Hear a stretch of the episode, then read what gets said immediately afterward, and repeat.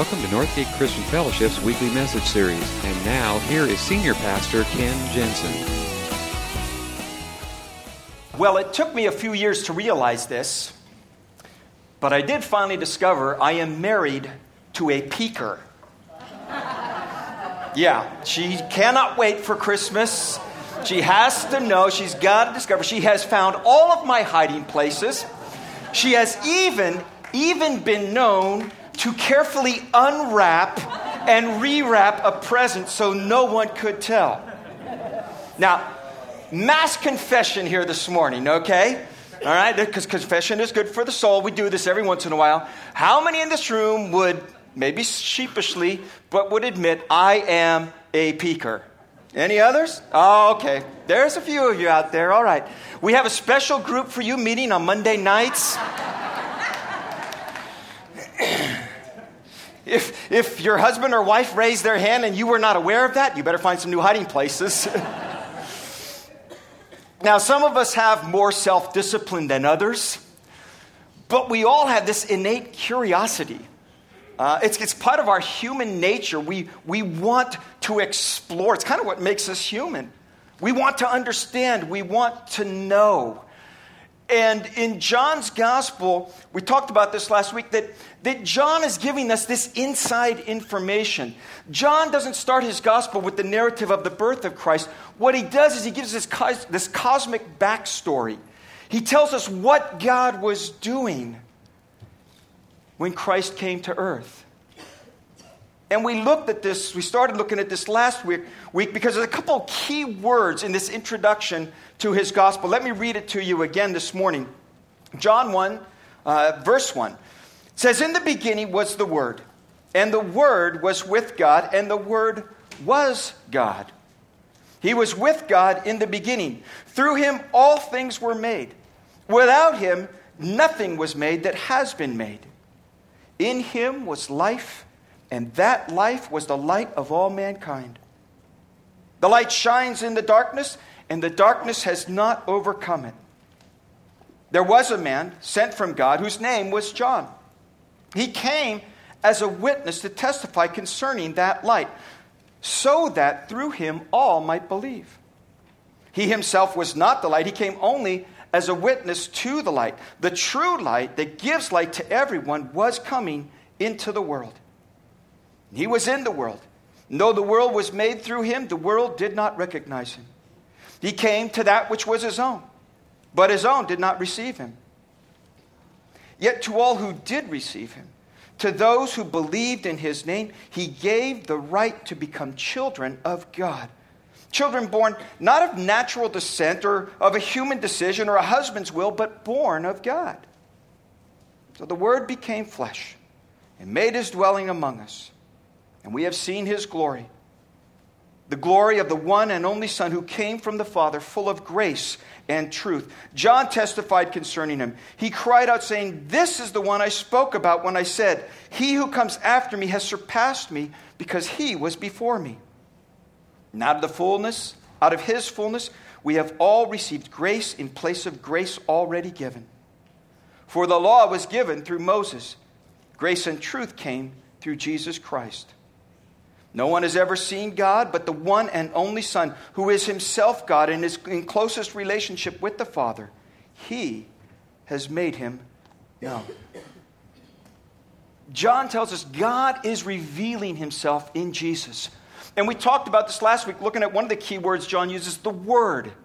That God has been speaking, and particularly through Jesus, God spoke in a way He had never spoken before. And He spoke so that we would understand Him, so that we would, we would we would love him and we would trust him. And today we're going to look at another one of the key words that John uses. The word is light. And I want to unpack this a little bit for you this morning because I want you to think about what that means. Because light, by its very nature, illuminates, light reveals, light shows. It's kind of, Jesus is kind of like God's show and tell. So, what is God showing us? What is it that we see in Jesus that God wants us to know? There's a couple of things. Actually, it's a lot of things, but I'm going to key in on just a few of them this morning. I think in Jesus, one of the things is that we see is a God who takes the first step. That it is God who takes the initiative. John writes it this way In him was life, and that life was the light of all mankind. That in Jesus, once again, God is making the first move. Now, he's done that all throughout history. John talked about it. We looked at this last week. From the beginning, God has been speaking, God has been showing himself. It is God's nature over and over again to show himself. God is the one who comes looking, God is the one who takes the initiative. And you can go all the way back to the Garden of Eden when Adam and Eve first sinned and they went and hid. They didn't come looking for God. It says God went looking for them and called out, Where are you? Now, it wasn't God didn't know where they were hiding, it was that they needed to come clean.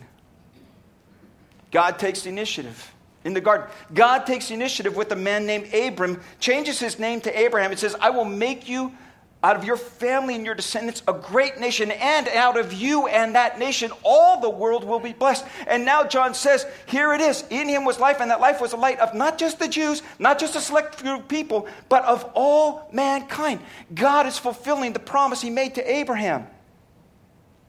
Throughout the Old Testament, you find the prophets speaking and warning and telling people if you do not follow God's ways, if you continue to neglect Him, if you continue to disobey Him, there is going to be resultant consequences to that. God sending His prophets, taking the initiative over and over again. That's the story of Scripture. God takes the initiative. And now in Jesus, in a way like never before, God is taking the initiative because He always has. Michelangelo, the artist, caught this beautifully. Um, a couple of years ago, my wife and I got a chance to go take a trip to Italy. And we went to Rome, and one of my big things is I wanted to see the Colosseum and I wanted to see the Sistine Chapel. And here's one of the things that, a couple of things that, that struck me about the Sistine Chapel. One is that it's small, it's like half the size of this room. And it's got very, very high ceilings. And this great mural that Michelangelo, you know, put up there on the ceiling looks really, really tiny. The other thing that struck me is no photography is allowed. I discovered that when I tried to sneak a picture on my iPhone, but that's another story. But I want you to take a look because this is one of the most famous pictures that you will see. We'll put it up on the screen. You may have seen this one. It is a picture of God creating man. And God is reaching out to man. Now, if you look at the close up, let's do the close up. Notice who's doing the reaching. And who's just kind of like, well, okay. you see, Michelangelo caught this, this great truth. God is reaching out. God is reaching out to Adam. And Adam is just kind of sitting back like, well, okay, you know. And that is the story of mankind. Like, well, okay, God, if I've got the time, if it's not too much of an imposition, if I don't have to change all that much, if you really want to reach out to me, I guess it's okay. And in Jesus, we see a God who is longing for this relationship.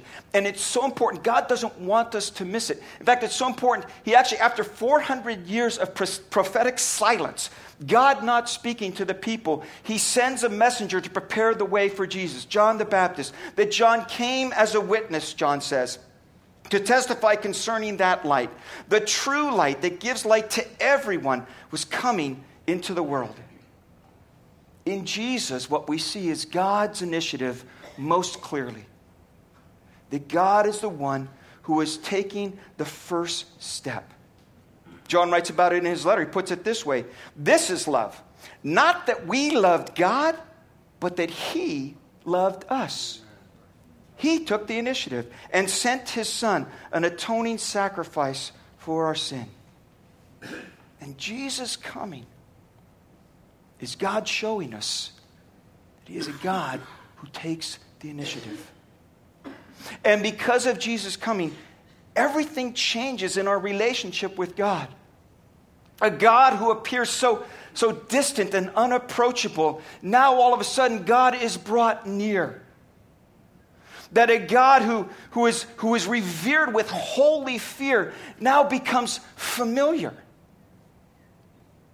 and relatable. And a God whose name Yahweh, which we don't even know if that's the really real pronunciation because the name was never spoken. It was considered to be too holy, too revered to even speak out loud and not even written. Just the consonants are written YHWH or JHVH, Jehovah. We don't even know how to pronounce God's name. But all of a sudden, because of Jesus, that unpronounceable name of God becomes Abba, Papa. It is the baby's language. Reaching out. The first words the baby speaks. And that's what Jesus does. Jesus changes the relationship. And that's why this is such a remarkable event. Now, those of us 2,000 years later who are so familiar with the story, we don't realize how powerful a thing this is. But this is absolutely revolutionary. God taking that step in a way he has never taken it before. And he is taking the initiative. That's why John is so insistent on it. That's why he writes, That which was from the beginning, which we have heard, which we have seen with our eyes, which we have looked at and our hands have touched. This is what we proclaim. He said, It's a reality. We saw it, we touched it, we listened, we heard him. He let us touch him. God. Let us touch him.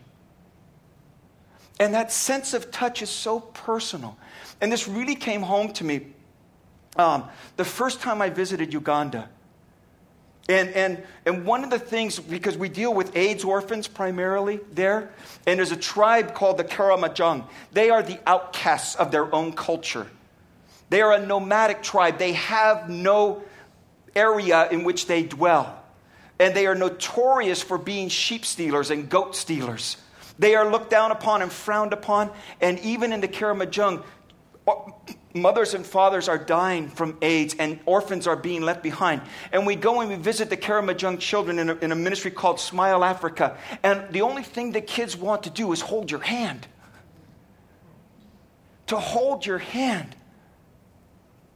And you have five kids on each hand all wanting to hold. And one wants one finger, another finger, you know, and one grabs your, you know, they just want touch. And they're dirty and they're filthy and their noses are running, and you know you're going to get a cold. but to touch, simply touch, is, is love to those kids. It's life giving. And in essence, that's what God is doing in Jesus. He's letting us touch him. Filthy, snotty nosed that we are. God takes the initiative. And we see that most clearly in Jesus. God shows us himself, the best that he ever has. But he doesn't just do that. We also find in Jesus, not only is he God who is showing himself to us, but he is also a God who shows us to ourselves. And that's not quite so comfortable. He speaks truth, and no one spoke truth like Jesus did. John put it this way We have seen his glory, the glory of the one and only Son, who came from the Father, full of grace and truth. And Jesus was uncompromising in the truth. And people didn't like to hear it sometimes. But he cut through the theological smokescreens that people threw up in front of him. He, he spoke to and pointed out hypocrisy, though nobody wanted to see it. He spoke to the teachers of the law and said, You blind guides, and they hated hearing that from him. And he drove the money changers out of church. He was unrelenting in the truth. And here's the thing we cheer Jesus on when we see him do that to other people, but when he points the finger at me, it's not quite so comfortable. But there's this thing about light. When light comes on the inside, windows become mirrors. Have you noticed that? When light comes inside, the windows become mirrors. And when I look at Jesus seriously, he holds a mirror up to my soul. And he shows me the truth about myself. And that can be uncomfortable.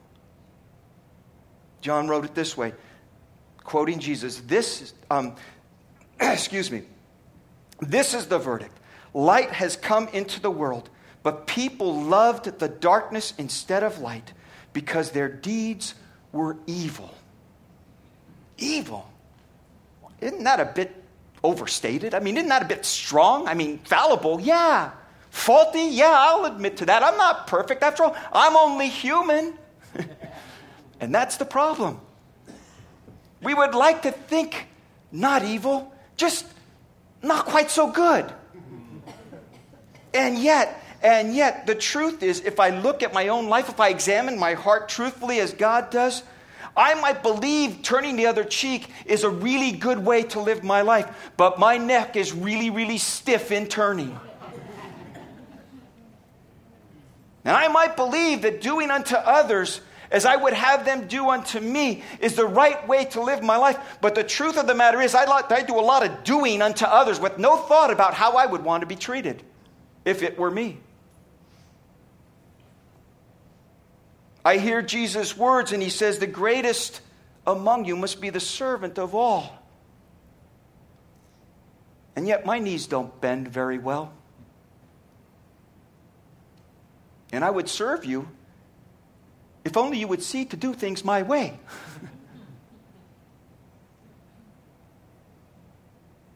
and I hear Jesus say, It is better to give than to receive, but my wallet is not quite so convinced. Because when Jesus shines his light, he reveals my soul. And we all have kind of this conspiracy of not telling on each other, of not being honest with each other, of not being honest with ourselves. And Jesus shines his light, and he shows me my true self. And my true self has an awful lot of darkness in it. And we won't even get to where Jesus says, You have heard it say, Do not murder, but I say, if you are angry with your brother, you have committed murder. He goes right to the heart.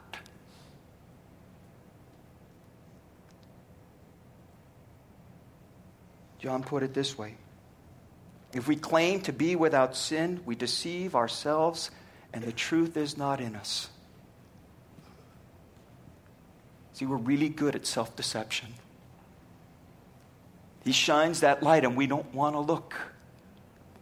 But He shines it not to, not to harm us, not to punish us, but to help us to see what we really need.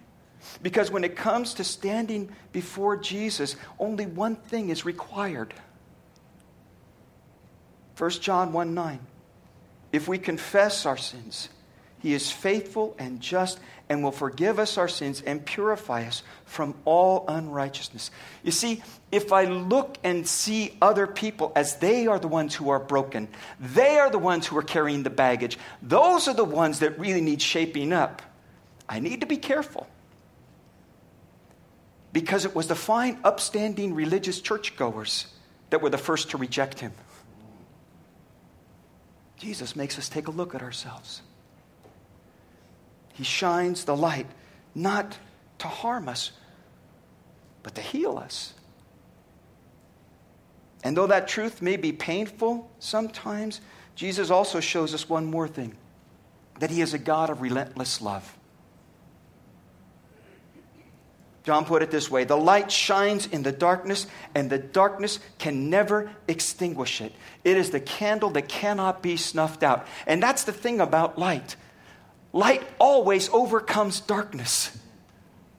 No matter how small the light and how great the darkness, one small light overcomes it all. Jesus embodies the promise of a God who says he will do whatever it takes to reach us. He will do whatever it takes. He doesn't just show us how badly we missed the mark, but Jesus also shows us the persons we were meant to be. He shows us in his life the life that was meant to be lived. He reveals to us our true selves, our true potential, our true nature in Him if we will but confess what needs to change. Because it's not just a matter of fixing up a few minor flaws, it's about a renewal and a rebirth. And Jesus shows us that. And He shows us the lengths to which God will go to make it happen in our lives. And I'm not even talking about the crucifixion. I mean, just think about this. Think about the sacrifice of the incarnation. The fact that God set aside, that Jesus set aside all of that power and authority and made himself one of us. I want you to think about what kind of a step down that really is. That the all powerful God makes himself a totally dependent baby. And he grows up and becomes a teenager, the only teacher, teenager who really did know better than his parents. and still submits to their authority. Who grows up to become a man, not a prince in a palace, not a king on a throne, but a wandering rabbi with a small entourage of followers who is constantly misunderstood, misinterpreted, spit at, rejected, ignored. I mean, that in itself is a sacrifice. But then he does the ultimate by laying down his life for us. He is a God of relentless love. And that love is the purest, purest example of unconditional love this world has ever seen. And that kind of love you don't learn in a lecture hall. You can hear sermon after sermon after sermon. You can hear teaching after teaching. You can diagram the Greek and the Hebrew and all of that of what love really, really means. But the only way, the only way you know love is to experience it. The only way I know love is through those who have loved me. And love becomes such a powerful, major theme of all of John's writings, not just in his gospel, but, but in his letters. It, occurs over and over again. The, the word love uh, occurs in, the, in John's gospel 34 times. In his letters, which are only like five chapters altogether, 48 times. John teaches us about love. He is a man who experienced love and knew what it looks like.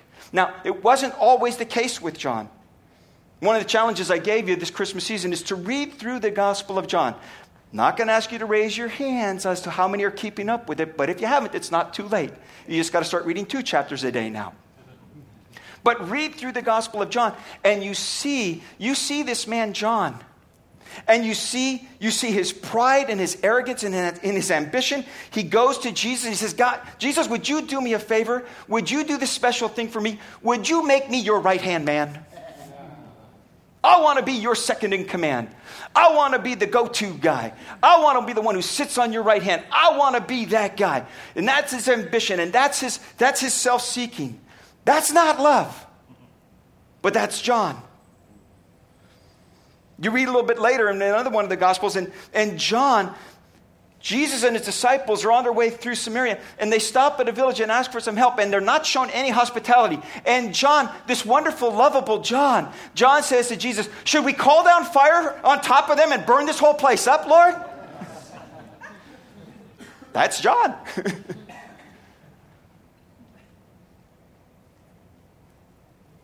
and when other people are performing miracles, in Jesus' name, his envy and his jealousy says, Lord, should we tell them to stop? Stop caring for people. Stop healing people. Stop casting out. Stop doing good stuff because it's not me. It's not us. That is not a man who was a natural lover. But he spends three years with Jesus, and his life is transformed. See, to be loved is to know love. And in Jesus, we see love because we see him loving.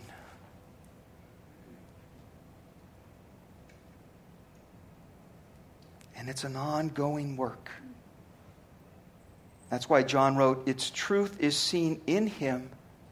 And then he adds this, and in you.